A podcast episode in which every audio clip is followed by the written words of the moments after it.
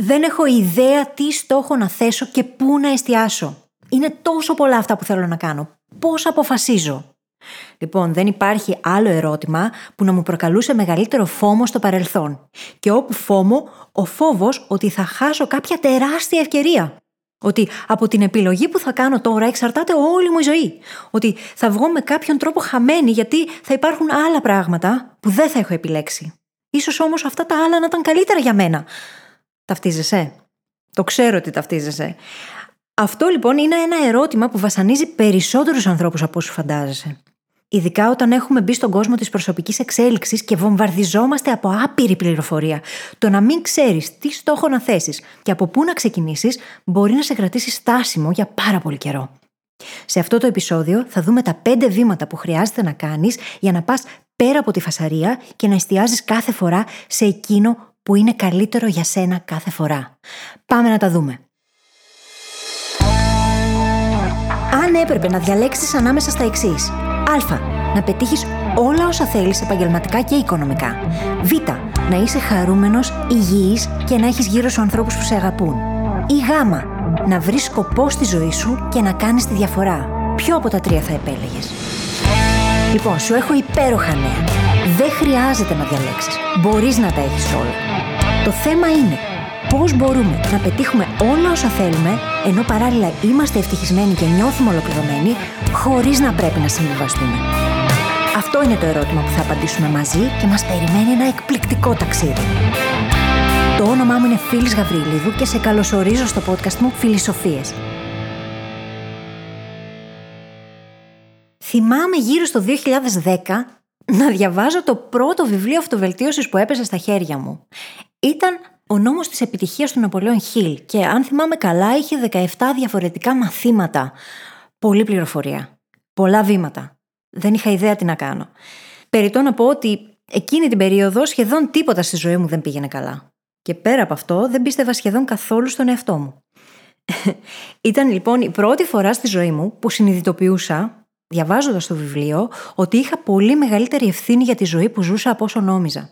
Πολύ πληροφορία όμως, όπως είπα και πριν. Και όλα μα όλα μου φαίνονταν βουνό. Δεν είχα ιδέα από πού να ξεκινήσω. Εύχομαι να είχα τότε κάποιον να μου πει αυτά που θα σου πω τώρα. Και αυτό με κάνει να σκέφτομαι πόσο γαμάτο θα ήταν αν μπορούσα να κάνω ένα ταξίδι στο χρόνο και να επισκεφθώ τον εαυτό μου 12 χρόνια πριν, να του τα πω και να αλλάξω την πορεία της ζωής μου. Αν το έκανα όμως, μπορεί τώρα να μην ήμουν εδώ να στα λέω όλα αυτά και αυτό δεν ξέρω αν θα το ήθελα. Ουφ, κάτι τέτοια σκέφτομαι ώρες ώρες και με πιάνει πονοκέφαλος. Νομίζω φταίει πολύ επιστημονική φαντασία. Σου κάνει και σένα τέτοιες σκέψεις.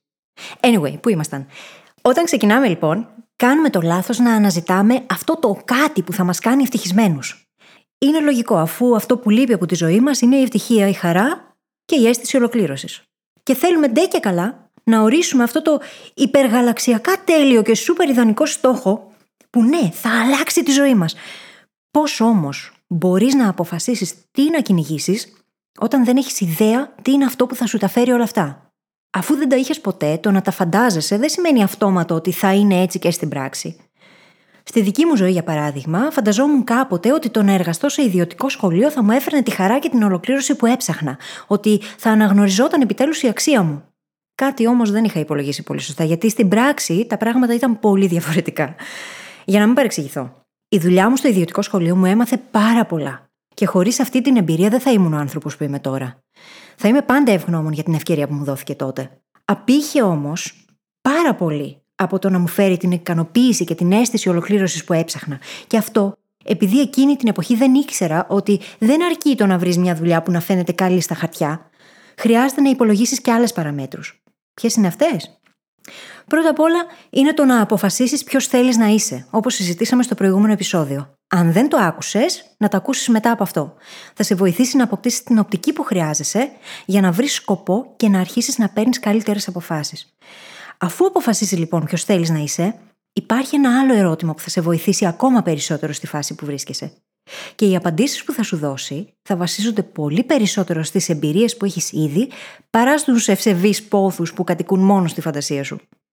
Για τώρα θα θεωρήσω δεδομένο ότι έχεις ακούσει το προηγούμενο επεισόδιο και ότι έχεις ξεκινήσει να κάνεις τη δουλειά που συζητήσαμε εκεί. Πάμε λοιπόν στη βάση αυτού του επεισοδίου. Είναι πολύ πιο αποτελεσματικό να εστιάσουμε στο ερώτημα τι θα με κάνει λιγότερο δυστυχισμένο. Ναι, πολύ καλά άκουσες. Τι είναι αυτό που θα σε κάνει λιγότερο δυστυχισμένο ή δυστυχισμένη. Υπάρχουν αυτή τη στιγμή πολλά πράγματα τα οποία καταλαμβάνουν χώρο στη ζωή σου. Πώς περιμένεις να έρθει αυτό το υπεργαμάτο που ονειρεύεσαι, όσο κρατιέσαι από καταστάσει που δεν είναι για σένα; Χρειάζεται πρώτα να δημιουργήσεις χώρο για να έρθει η ευτυχία. Θα αφήσω λίγο χρόνο για να κάνεις συγκίν αυτό που μόλις είπα. Ωραία. Τώρα που έκανες συγκίν, πάμε να δούμε τα βήματα που μπορείς να ακολουθήσεις από εδώ και πέρα για να αποφασίσεις τον επόμενο σου στόχο. Βήμα νούμερο 1. Εντόπισε όλα εκείνα τα πράγματα που δεν σου αρέσουν στη ζωή σου. Κάπου εδώ θα σου πω κάτι που λέω συνέχεια και δεν θα κουραστώ ποτέ να το λέω. Δεν μπορείς να περιμένεις να κάνεις τα ίδια πράγματα που κάνεις μέχρι τώρα και να έχεις άλλα αποτελέσματα.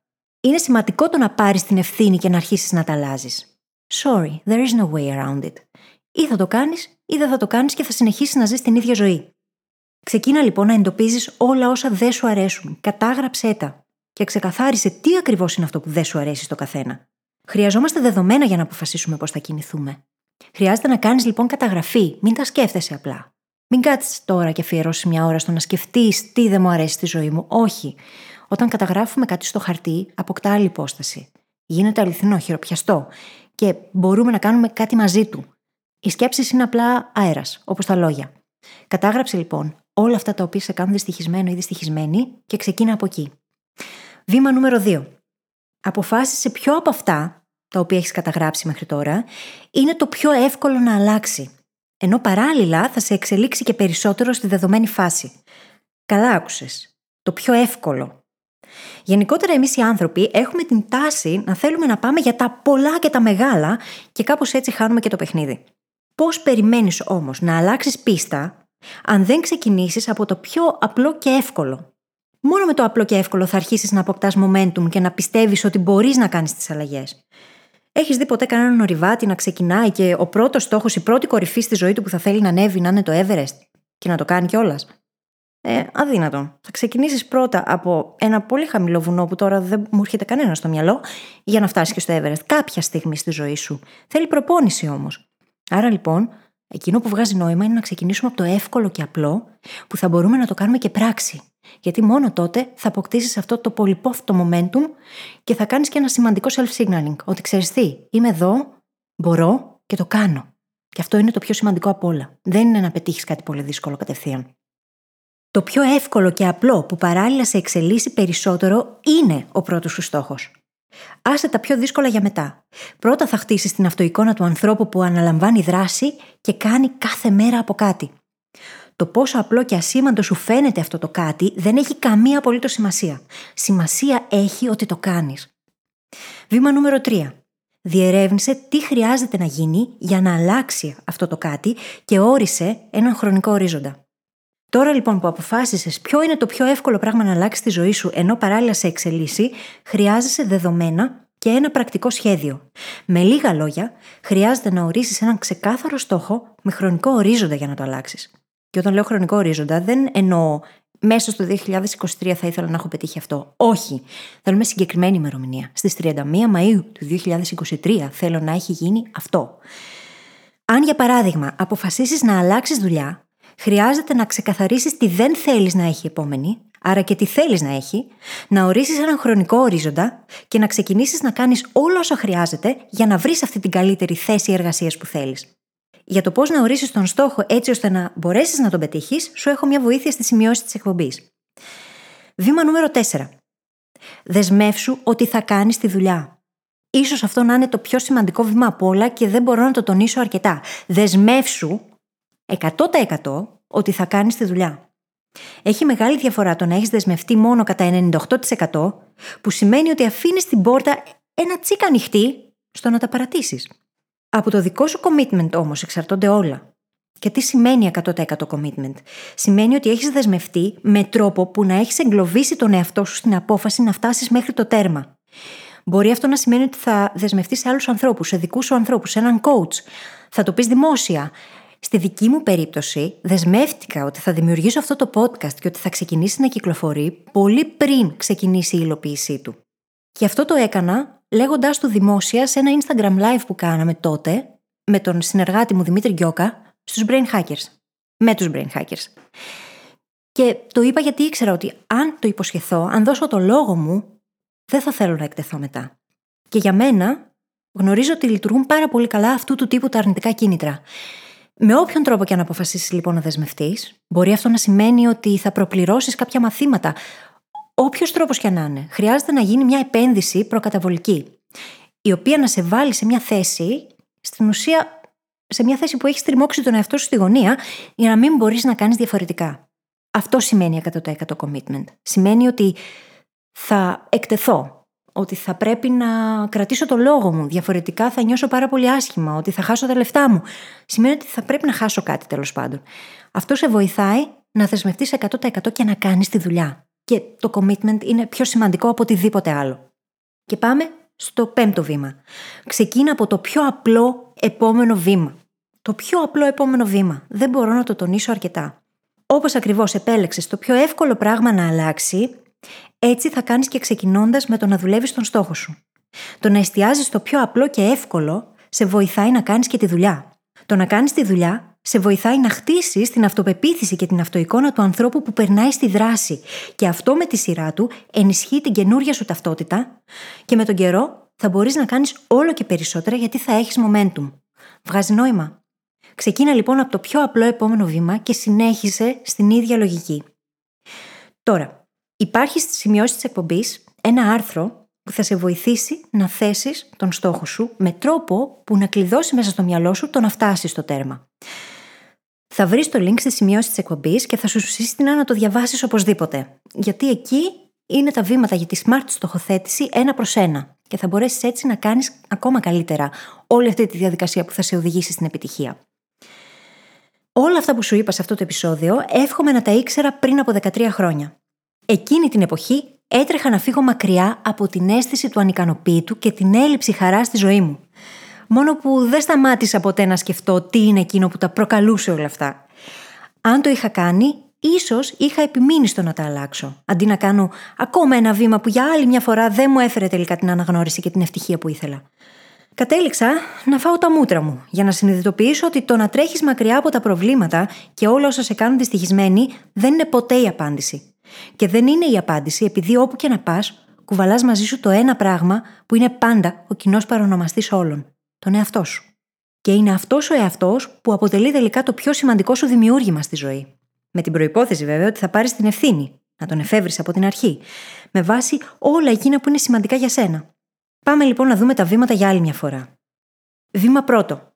Εντόπισε όλα εκείνα τα πράγματα που δεν σου αρέσουν στη ζωή. Βήμα δεύτερο αποφάσισε ποιο από αυτά είναι το πιο εύκολο να αλλάξει, ενώ παράλληλα θα σε εξελίξει περισσότερο στη δεδομένη φάση. Βήμα τρίτο.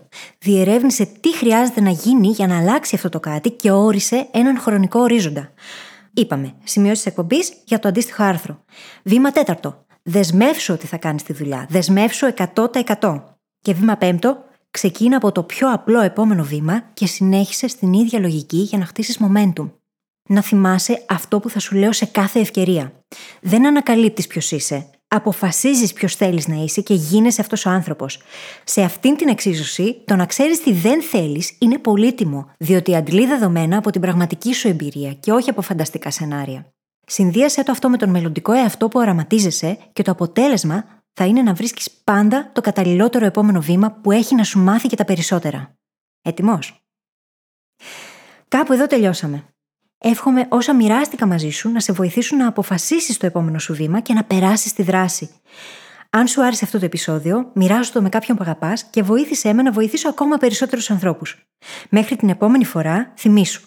Υπάρχει καλύτερος τρόπος και δεν χρειάζεται να συμβιβαστείς. Είμαστε εδώ για να τον βρούμε μαζί. Ένα τελευταίο πράγμα πριν φύγεις. Θέλω να σε ευχαριστήσω και έμπρακτα που είσαι εδώ και γι' αυτό σου έχω ετοιμάσει ένα δώρο. Δημιούργησα για σένα το The Mindset Hacking Handbook. Έναν οδηγό που σε βοηθά να εστιάσεις σε εκείνα που πραγματικά μετράνε και να σταματήσεις να νιώθεις χαμένος ή χαμένη στη ζωή. Για να αποκτήσεις το δώρο σου, μπορείς να επισκεφθείς τώρα τη σελίδα phyllisgabriel.com κάθετος MHH. Τα αρχικά δηλαδή του Mindset Hacking Handbook. Καλή συνέχεια και τα λέμε στην άλλη πλευρά.